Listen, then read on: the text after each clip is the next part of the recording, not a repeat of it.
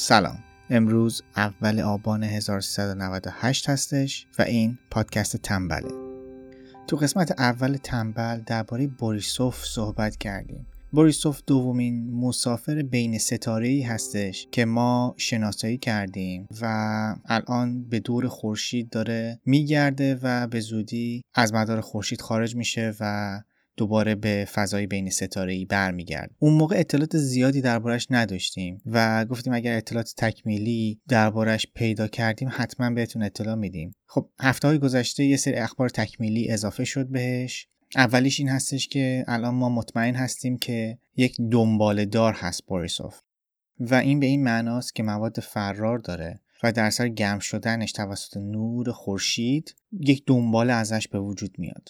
آنالیز شیمیایی که انجام شده نشون داده که توش قبار، بخار آب، ترکیبات عالی ساده و سیانید وجود داره و از این نظر خیلی شبیه هستش به خیلی از دنبالدارهایی که ما توی سامانه خورشیدی خودمون داریم. برای مثال حالی بخار آب که از یخ آب تشکیل شده قبار و ترکیبات عالی داره. بعضی دنبالدارها سیانید دارن.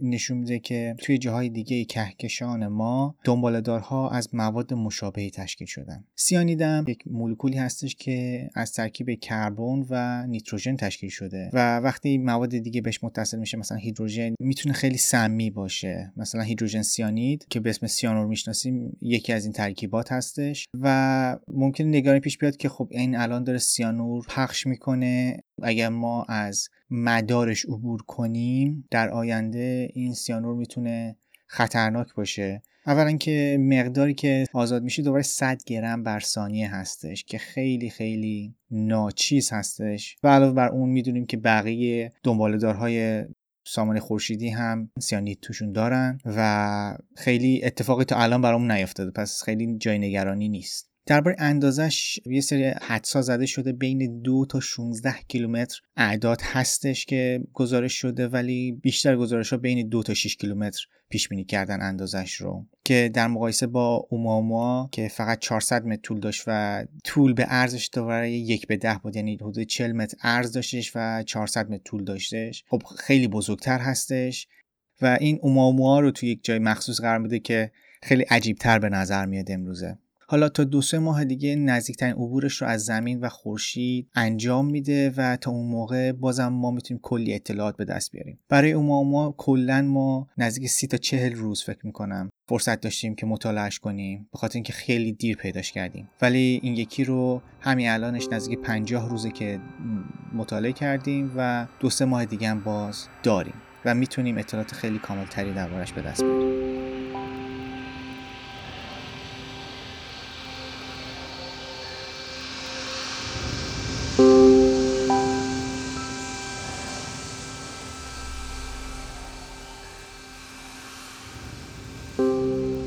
بریم سراغ خبر اصلی که امروز می‌خوام دربارش صحبت کنم و این برمیگرد به کش. هممون با کش احتمالا بازی کردیم. ممکنه که کش در رفته باشه خورده بشه به و خیلی هم دردناک هستش ولی ما به اون بخش داستان ولی ما با اون بخش کاری نداریم. یه اتفاق جالبی که تو کش میفته این هستش که شاید بخواین امتحان کنین. اگه کش پول رو بگیرین و بکشینش خود کش یه مقداری گرم میشه و اگر رهاش هم بکنین باز یه مقداری سرد میشه. بر اساس این گرم شدن و سرد شدن یک گروه پژوهشی یک یخچال کشی درست کردن. این پژوهش زمینش ترمودینامیکه که علم مطالعه انتقال حرارت و انتقال انرژی در واقع هستش و یکی از گسترده ترین شاخه های فیزیک محسوب میشه. چون که از برهم کنش های کوانتومی بین اجزای زیر اتمی و بعدش واکنش های شیمیایی تا روزمره ترین چیزا مثل موتور یا یخچالا همشون از ترمودینامیک استفاده می‌کنن. و یخچالای خونگی که ما هممون داریم از یک چرخه ترمودینامیکی به اسم چرخه کارنو استفاده می‌کنه. این چرخه بر اساس گرم کردن و سرد کردن یک گاز یا مایع انجام میشه. اون گاز یخچال که ما می‌شناسیم در ابتدا به صورت مایع هستش و در اثر جذب حرارت مواد غذایی که توی یخچال داریم به گاز تبدیل میشه. این گاز منتقل میشه به یک کمپرسور و با فشرده کردن این گاز دوباره تبدیلش می‌کنه به مایع توی کمپرسور. در اثر تبدیل این گاز به مایع گرمای جذب شده از مواد غذایی آزاد میشه و برای اینکه اون مایع دوباره بتونه سرد بشه رادیاتور پشت یخچال هستش که حرارتی که جذب کرده از مواد داخل یخچال از اون طریق آزاد میشه و به محیط بیرون داده میشه و این چرخه انقدر پیدا, پیدا می‌کنه تا مواد داخل یخچال کاملا سرد بشن. اون مایع یا گاز هم قبلا ها موادی مثل CFC ها بودن که فریان یکی از اون مواد بود ولی به خاطر آسیب هایی که به لایه اوزون می‌زنن از چند دهه پیش کنار گذاشته شدن و همین الان ما می‌تونیم آثار آثار بهبود سوراخ لایه اوزون رو ببینیم که خیلی خوب هستش. و به جاش از HFC ها استفاده کردن. تفاوت HFC ها و CFC ها این هستش که CFC ها یه کربن دارن بعد اتم های فلور و کلور به اون کربن وصل شدن. در حالی که توی HFC ها همون کربن وجود داره فلور هم وجود داره ولی به جای کلور هیدروژن جایگزین شده و این ماده ضرر کمتری برای محیط زیست داره با اینکه خواصش خیلی شبیه هستش به CFC ها از نظر دیگه و برای یخچال ها مناسب هست. ایده پشت یخچال های کشی هم شبیه به چرخه کارنو هست. اول کش رو می‌کشیم گرما آزاد می‌کنه. بعد که به دمای محیط رسید میذاریمش توی ماده که می‌خوایم سرب کنیم مثلا آب. و بعد رهاش می‌کنیم. وقتی که رها شد چون که سرد میشه و گرما جذب می‌کنه آب اطرافش سرد میشه. فقط یک نکته خیلی کوچیک وجود داره این هستش که مقدار زیادی ماده لاستیکی نیاز هستش که این کار رو انجام بدیم.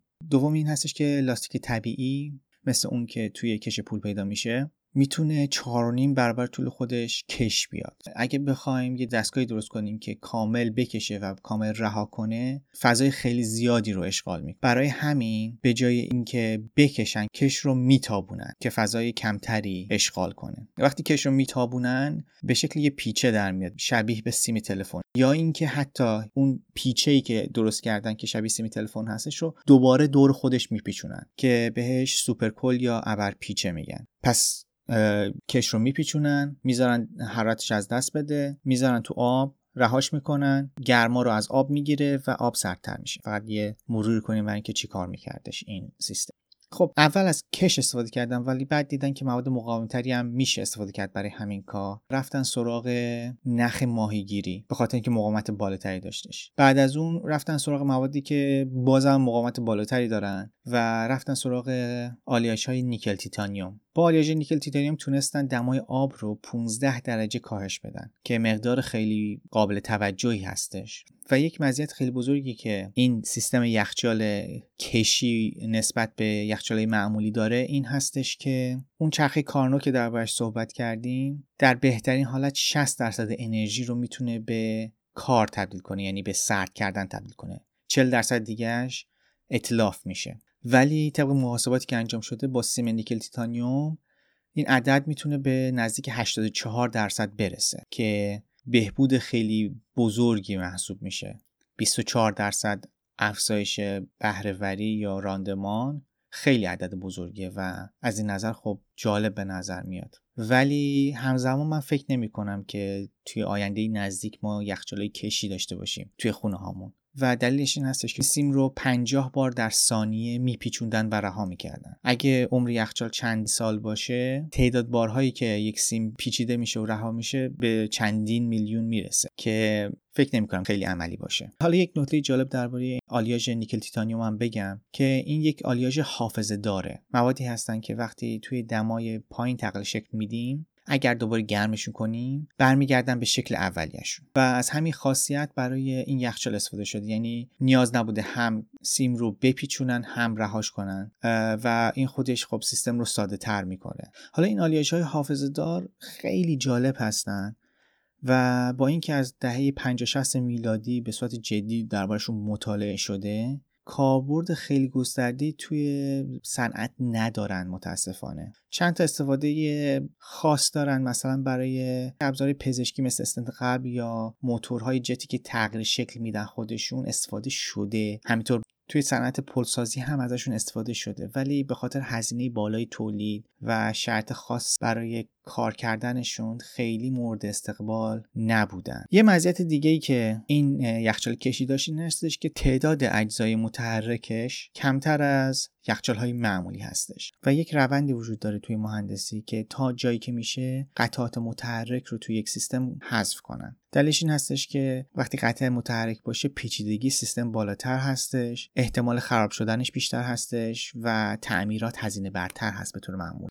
و خب یخچال ها هم مستثنا نیستن از این قضیه. حالا نه تنها با این یخچال کشی بلکه تکنولوژی سرمایش دیگه ای که وجود دارن هم توجه کردن که قطع متحرک نداشته باشن حتی امکان.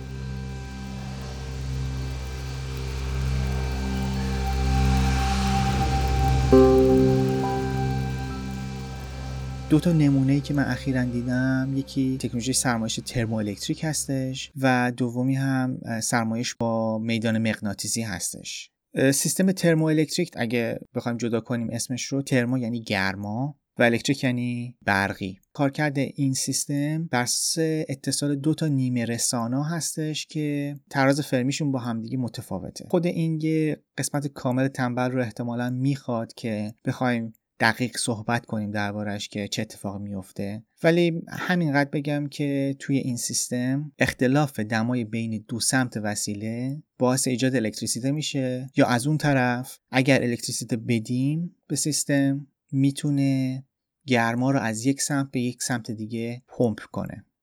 و توی سیستم اول هر چقدر که اختلاف دمایی بین دو سطح بیشتر باشه ولتاژ بزرگتری بهمون به میده. پس میشه هم اختلاف دما بهش داد و اون بهمون به الکتریسیته بده هم ما بهش الکتریسیته بدیم و اون در واقع اختلاف دما ایجاد بکنه که همون سرد کردن یه طرف و گم کردن طرف دیگه است. نمونه کاربردی حالت اولش رو چند نمونه هستش. اگر ساعت های مچی قدیمی رو دیده باشیم بعضیشون هستن که وقتی که روی مچ قرار می‌گیرن شروع به کار کردن می‌کنن دو تا تکنولوژی هستش که این کار می‌کنه.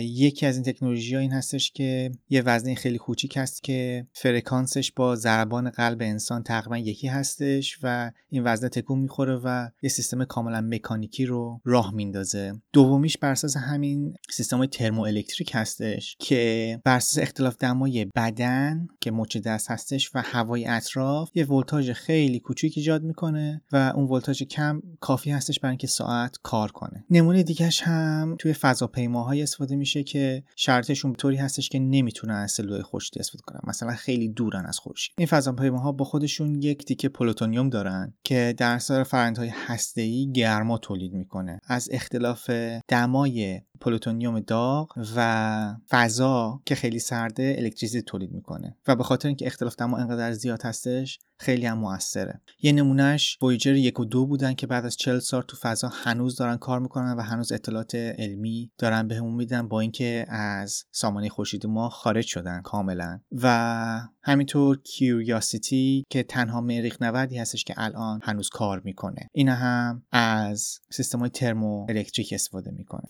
اگر فیلم Martian رو ندیدین شاید این یه خورده spoil کنه براتون. پس ده 20 ثانیه آینده رو گوش ندین.